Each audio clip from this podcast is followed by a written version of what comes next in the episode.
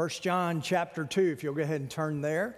Uh, 1 John chapter 2. We're continuing the series, This Means War. And today we're looking at the battle against the world, the battle against the world. Uh, you know, the Bible seems to indicate that the enemy, uh, many of us are very familiar with the enemy, uh, really approaches us on two types of uh, ways that he approaches us. First of all, there's that direct approach uh, that we have seen a couple weeks ago, uh, and then there's that indirect approach in which he begins to, to help uh, bring the things of this world to the forefront of our minds, and he seeks to make those things appealing that this world has to offer. And that's much of what we're going to be looking at today. And, and so when you think about that whole idea, what makes that so dangerous? Well, just look around and you see what's so dangerous about it. The Western culture, uh, there's so many things that surround the Western culture that uh, pulls us away from, from God Himself, uh, from the teaching of His Word, from even truth. And we find that in so many different ways. So look at the introduction down your outline. We, as followers of Jesus, are under attack on three fronts the enemy, our flesh, and the world. And we need to be aware and alert. To be successful in this battle for our soul, we must analyze our enemy. We've done some of that. Utilize our weaponry. We're going to be looking at that next week. And of course, realize our victory. We're not fighting from defeat, we're fighting from victory. The whole purpose of our lives, really, when you think about it as followers of Jesus, is the fact that we're, we're literally in this battle, but the battle's already been won. And, and the thing that we need to do is claim what comes with the winning of the battle. And the fact that we don't have to yield to the flesh, we don't have to do all these things, we just need to live the truth of God's word.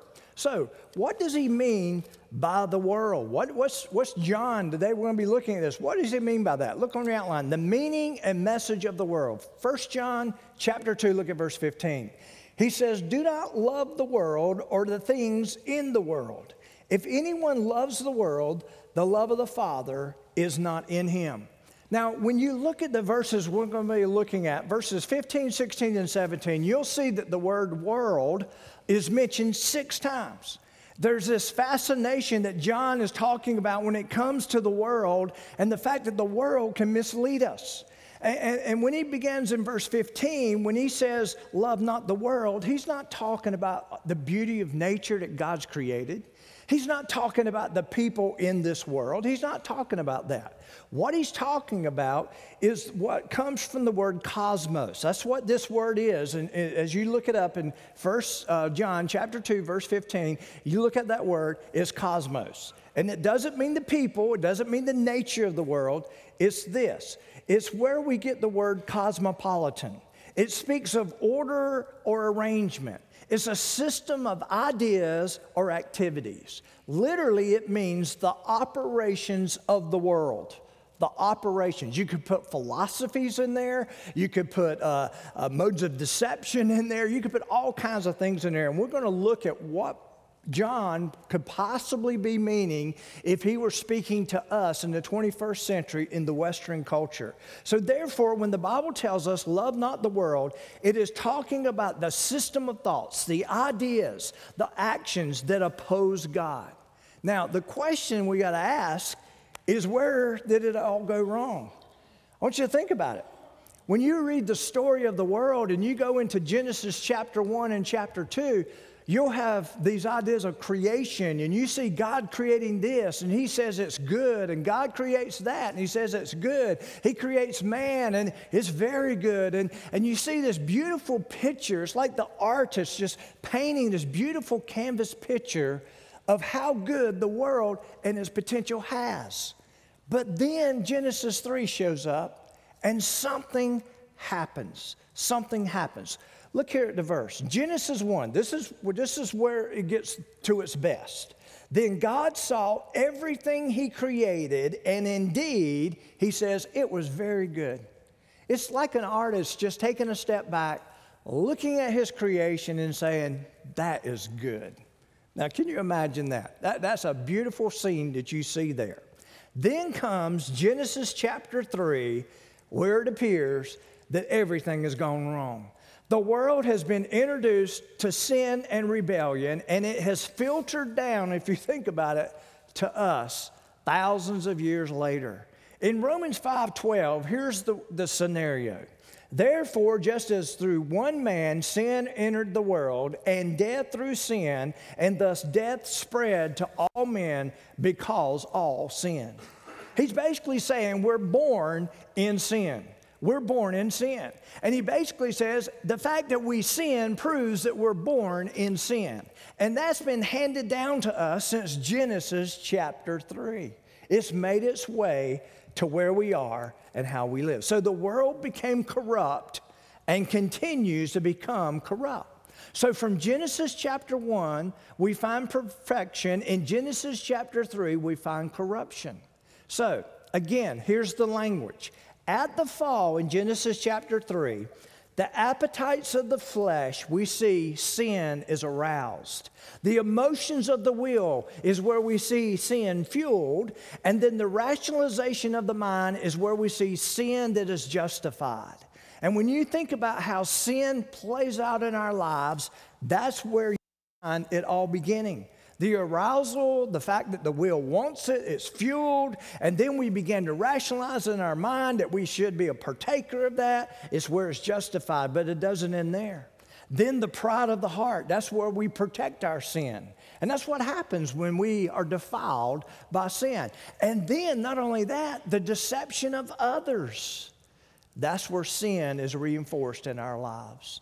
Now, let me tell you what that means for many of us in this Western culture. We have a lot of deceptive messages out there that is basically de- deceiving those who are already in sin. And so, therefore, as we make our way through this process, the world, the world, the influences of the world is what is bringing the greatest deception that I believe we've ever seen as, as long as man has been created because there's so many avenues to get the messages of deception to replace the truth in our lives. So, this progression leads to spiritual blindness, resulting in devastating consequences. And we see that all around us. Next, we see the systems of the world. In Ephesians chapter 2, we have this whole idea. It's interesting, we've mentioned Ephesians 4, 3, now we're in 2. We're going to cover the whole book for it's over. But anyway, uh, in Ephesians chapter 2, there's two verses there as Paul begins to talk about how great this grace is that, that God has provided through Jesus. But as he makes his way there, he describes what we once were. And he does that in Ephesians 2, verse 1. It says, And he made alive us who were dead in trespasses and sin. We, this is how we were born. We proved we were sinners because we sinned, and we're there. That is our condition. Now, he says, before that grace touched your life, before you came to know Jesus, in which you once walked, how did you walk? According to the course of this world, its ways, its deception. According to the prince of the power of the air, the enemy was involved too. He's saying it wasn't just the world, there was the enemy, and the spirit who now works in the sons of disobedience. I mean, it couldn't get any worse than that.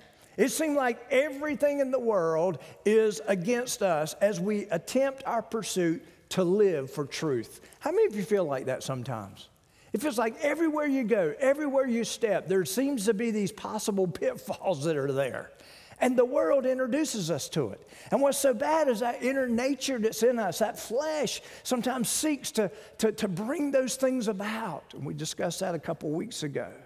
But what systems have come into the Western culture that is impounding, impounding this idea of deception in us? Well, there's some major movements that have happened over time, and they're listed there on your outline. These movements, and here's what I'm convinced of, have conditioned us in many ways because we continue to hear these. And, and, what's amazing about these movements is, is they're everywhere, but they have different messages attached to them. And we see it everywhere. There's the first movement of secularization. It's the process where Christianity and the church are no longer the dominant influence in society. How many of you see that slipping away? We do. You, I mean, it is very obvious we live now in a secular world. I mean, you can't help but see it. Now, what are the driving forces of our society? There's some who would blame it on the government, many, the schools, many would agree, the media. I mean, it, you think about it. There's not many TV shows or movies or whatever that doesn't have some kind of agenda attached to it to drive something home, to drive a political view, to drive uh, something that's out there. There's all, it, it's coming from everywhere. And it's this idea of secularization. Many would agree that it's getting more and more difficult to take a stand for Christ, to stand for truth. And when you think about Jeremy uh, as a young man, he's not too young, by the way, but anyway, when you think about that fact that we're here ordaining him to be a person who stands for truth, that day's getting tougher and tougher to stand for truth, to stand for what the Bible says is truth. You see, the world brutally demands our conformity to its false values and ideals and mercilessly punishes us who do not conform. And we're seeing it. It's becoming more and more obvious as we look around. People who stand for truth are vilified. Secularization is slowly eroding the influence of Christianity and the church. And it's happening all around us. You know, I hate to be the one to bring the gloom and doom. But let me tell you something. And, and how many of you, when, and, and it's like the song we sang, how many of you are sitting there and you think, man, what is the world going to be like for my children and my children's children? What's America going to be like? And, we could sit there and we could say, well, the wrong person won this election and the right person won this election or whatever. We can blame it on all those different things. But y'all, there's something moving behind the scenes that's bigger than any election. And it's been in place for decades now. And it continues to move and influence. And the thing that we need to understand is it will be a different world. And I think it will be more challenging for our children and our grandchildren. And, and we feel sad for that. But let me just tell you this every time there has been those struggles to stand for truth and to live for truth, there's always been some kind of backlash where you look at those people and their faith is more pure than possibly ours are going to be. So here's what I want, here's the hope I want to give you. Is the fact that it may get tougher for our children and our children's children, but every time we've seen where the culture came against the faith, there was a refining process that happens to people's faith. And that is something that will be good for our children. Now, is that something we want? No, obviously not. But there's a silver lining anywhere you look at it where the Spirit of God is working. And that could also be with our children and our children's children. Another major movement in the world is privatization. It's the process where a person's private life should not influence their public life. It's that whole idea that character and integrity doesn't matter and, we just basically just put it on the back burner and you know it just depends really on the results. And, and, and that may be one thing when you some of you looked at an election this past year but the thing that we need to understand is that integrity and character does matter. And we got to make sure that through the thought processes we've had recently that that is not eroding in our hearts that it still matters that people have integrity, that their private life does match their public life. And that goes for us as pastors and those who are called to teach the word. We, it must match. Pluralization is a third process of being tolerant of all lifestyles and beliefs. Basically, truth is not absolute. Not only are there many options of truth to choose from, here's what our world says all are valid. Not only there's all these different ones, they're all valid. Logically, however, this is impossible, but it's widely accepted. You know this. In our society, tolerance is considered the greatest virtue. The greatest virtue. Even when that tolerance is extended to falsehoods, to deception, we're just supposed to go along with it because that is the leading virtue that's driving the Western culture now. However, here's we as who stand for truth, we cannot be tolerant of something God's going to judge later. We can't be tolerant of that. This movement has not only crept into our society, it's crept into our churches. It's crept into denominations. And it's there. In 1 Timothy chapter 3, I just read it uh, uh, as part of the ordination. For the time will come when they will not endure sound doctrine. They don't want to hear the truth anymore. But according to their desires, they have itching ears. They want to hear what they want to hear. They're going to raise up their own leaders. And there's plenty of people out there who will sign up for it, and they will continue to propagate the deception against the truth. And that's what we find all around. And it says, and they'll fall for it. Their ears were turned towards it. Now, what does all this mean? The fallout from the major movements, well, one of them is relativism, relativism which, is, which is that idea what is true for you is true for you, and what's true for me is true for me.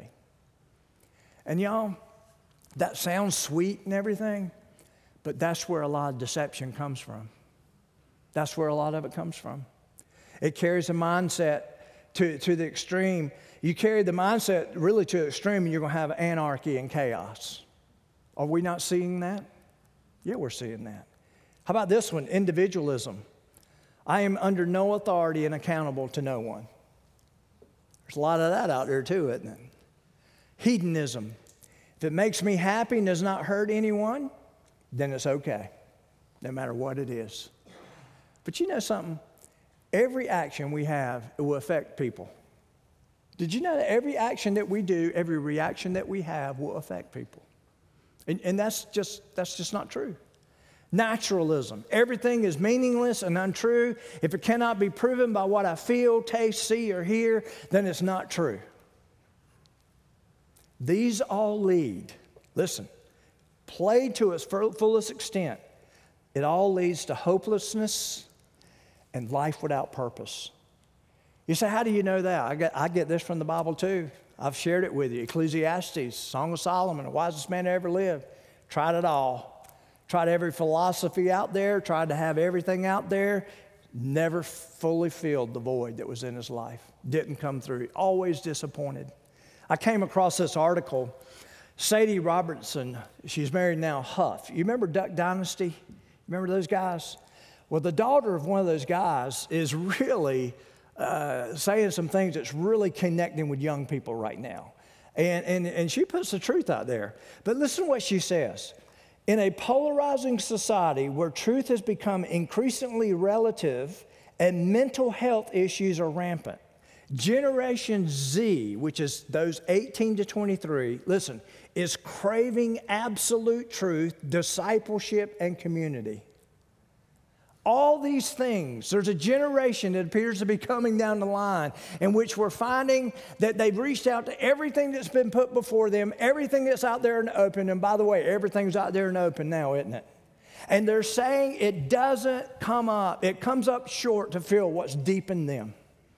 They want something that's for truth. They want community. They want something that they can be told. And, and then the article, it talked about how a lot of these young people are reaching out to older mentors to help them.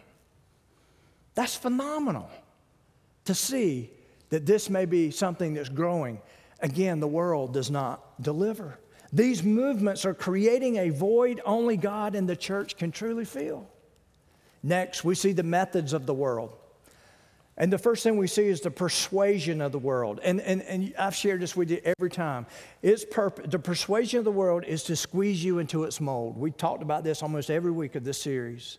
And again, here's the verse Do not be conformed. Okay? Don't get squeezed into the mold of the world. Don't be conditioned by the world. And by the way, that's going on. Many people are being conditioned. The only way you won't be conditioned by the world or squeezed into its mold is unless you take an intentional involvement to discipline yourself around truth. Because if you don't, you'll fall for every bit of it. And we see people falling over themselves to fall for these things that are not true. Be, how do we do this? Don't be conformed. Don't be conditioned. Don't, let, don't be squeezed into the world, but be transformed. How are we going to do this? By the renewing of your mind that you may prove what is that good and acceptable and perfect will of God. I was talking to someone this past week, and, and basically, how many of you, when you listen to the news, it, it gets kind of depressing? It really does, doesn't it? And this person was telling me, someone I think a lot of basically said, you know something, what I have to do in the mornings is the first thing I do is I can't turn on the TV. I just need to get in the Word. I just got to get in the Word. That's, I got to I gotta center my focus on what it needs to be centered on. Doesn't mean I don't watch the news later, but I have to start here. And the problem for many of us is we never get to the truth. We just hear all the other messages. We got to stick to the truth. What does it mean? What does it mean to not be conformed? Uh, to, it means it's trying to squeeze you into its system of thought. The world's trying to squeeze you into the way of, of its own con- conduct. But the Bible tells us, according to Scripture, we are to be different, to be conditioned by the world. That's what I was talking about. Now, here's what you need to understand about the Bible the Bible says that there really are two molds that are out there. There's two molds that are trying to condition you. The first mold is the enemy. He has a plan, He has a purpose for your life. You do know that, don't you? And then there's God's plan, His purpose, and it comes by way of truth. That's where the renewing of your mind comes from. Next, we see the pressures from the world. Look at verse 16. He says, For all that is in the world, the lust of the flesh, the lust of the eyes, and the pride of life. He, he basically takes and, and says, All sin, this is the way I see it, can be summed up in these three phrases all sin. Okay? So these pressures, I want you to think about, comes through this idea of lust. Lust means to desire, to crave, to long for. It's that idea, I'm going to die if I can't get this or that. It, there's a longing that, that reaches into something. It may be something that's good or it may be something that's bad. In this case, he's talking about something that is bad. Now, now think about this the process the enemy uses in making what is a healthy desire abnormal, okay, and the world buys into it. Here's how he does it. Look on your outline. Desires activated by sight, lust of the eyes, you see it. And then desire conceived by the mind, lust of the flesh, you want it. And then desire surrounded, surrendered to sin, pride of life. You deserve it. You deserve it. How many of you are amazed at all the messages that are out there right now telling you what you deserve? Aren't you amazed at that? A lot of marketing is pitched that way. Oh, you deserve it. Doesn't matter what it's going to do. Doesn't matter what kind of bondage you may be in. It doesn't matter this. You deserve it. I want you to think about the way the enemy pitched it to Eve. Exact same process. Go to the Mount of Temptation where Jesus is there on the Mount of Temptation. The enemy still used the same old tricks he tried on Eve. He tried it with the Son, son of God, Jesus. Eve failed. It's the reason we're in the mess we're in now. Those women, right? No, I'm kidding. Joking. Joking, okay?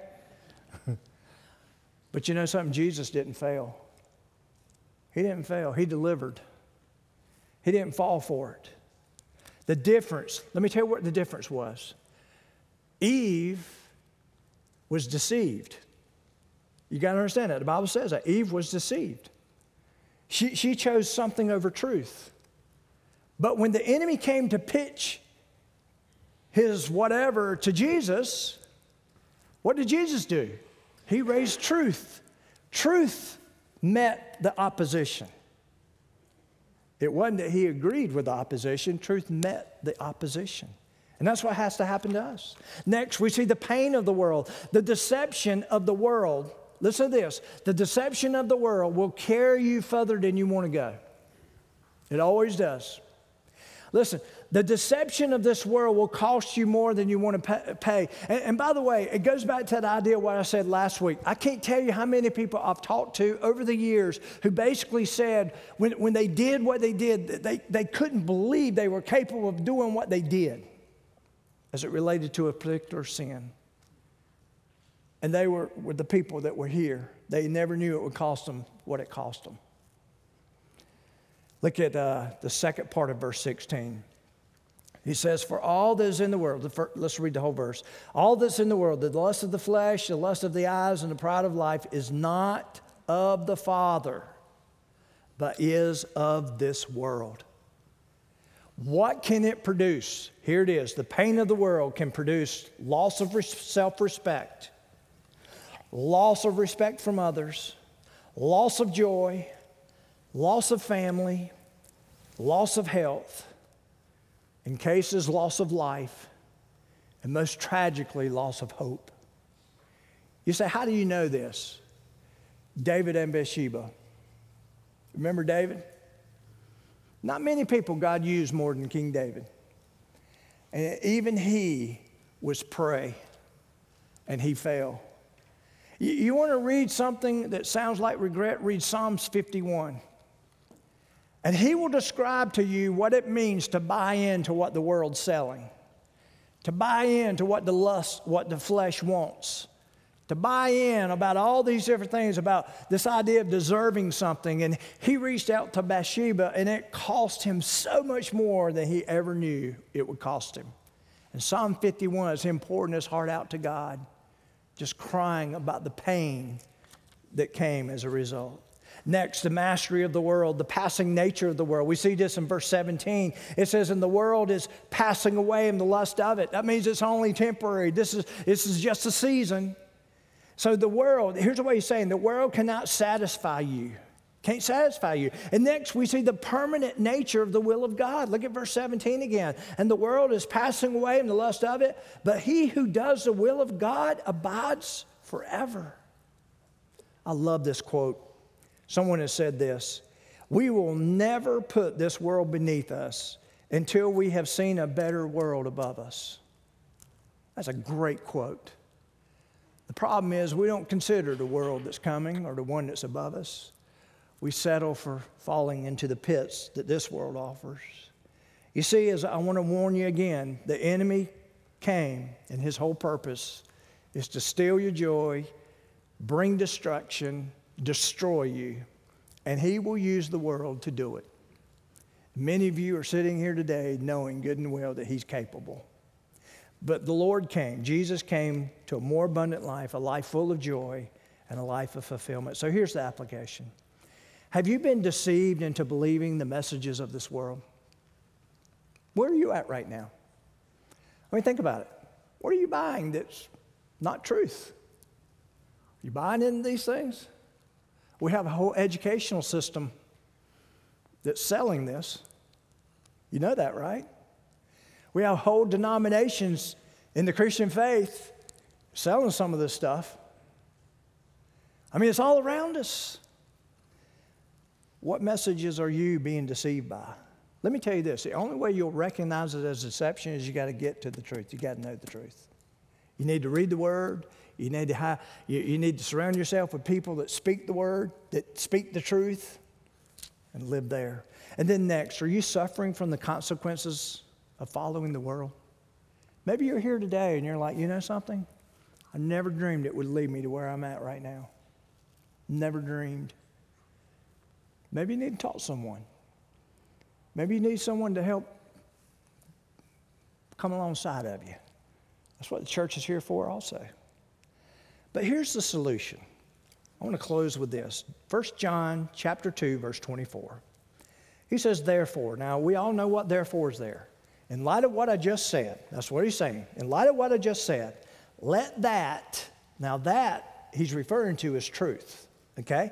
Let that, let truth abide. Now, the word abide in the context he's using is just like he used in, in the Gospel of John. It's that idea when you abide, you're, you're yielding to the work of the Holy Spirit in your life. That's what you're doing, okay? You're yielding to the work of the Holy Spirit in your life. So he says this let truth abide, okay? Acknowledge truth. Let the work of the Holy Spirit work in you based on that truth. That's what he's saying. In you, which you heard from the beginning. If what you heard from the beginning abides in you, you also will abide in the Son and in the Father. And this is the promise that He has promised us eternal life, a life beyond all this.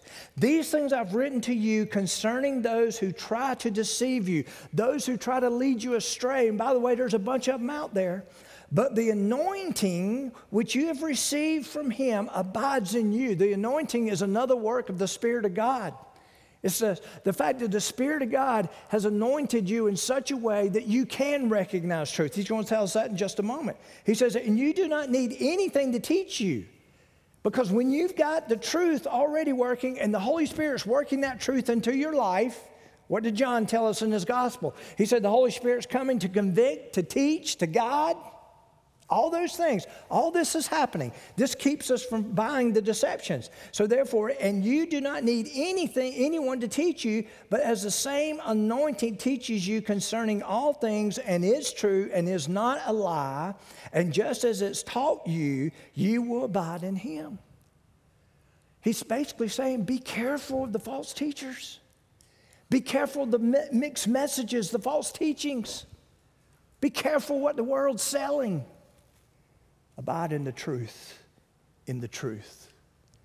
Next week, we're going to close the series with looking at the weapons of the battle. But before I leave the stage, I just want to lead you in prayer. So let's go to the Lord in prayer. Father, we just come to you right now. And Lord, I know there was a lot of information given here today, but Lord, I just pray that you'll take your truth and drive it home. I pray for the follower of Jesus that's here in this room and they have a testimony of faith. They know you as their Lord and Savior. And, and Father, they recognize this battle many years ago.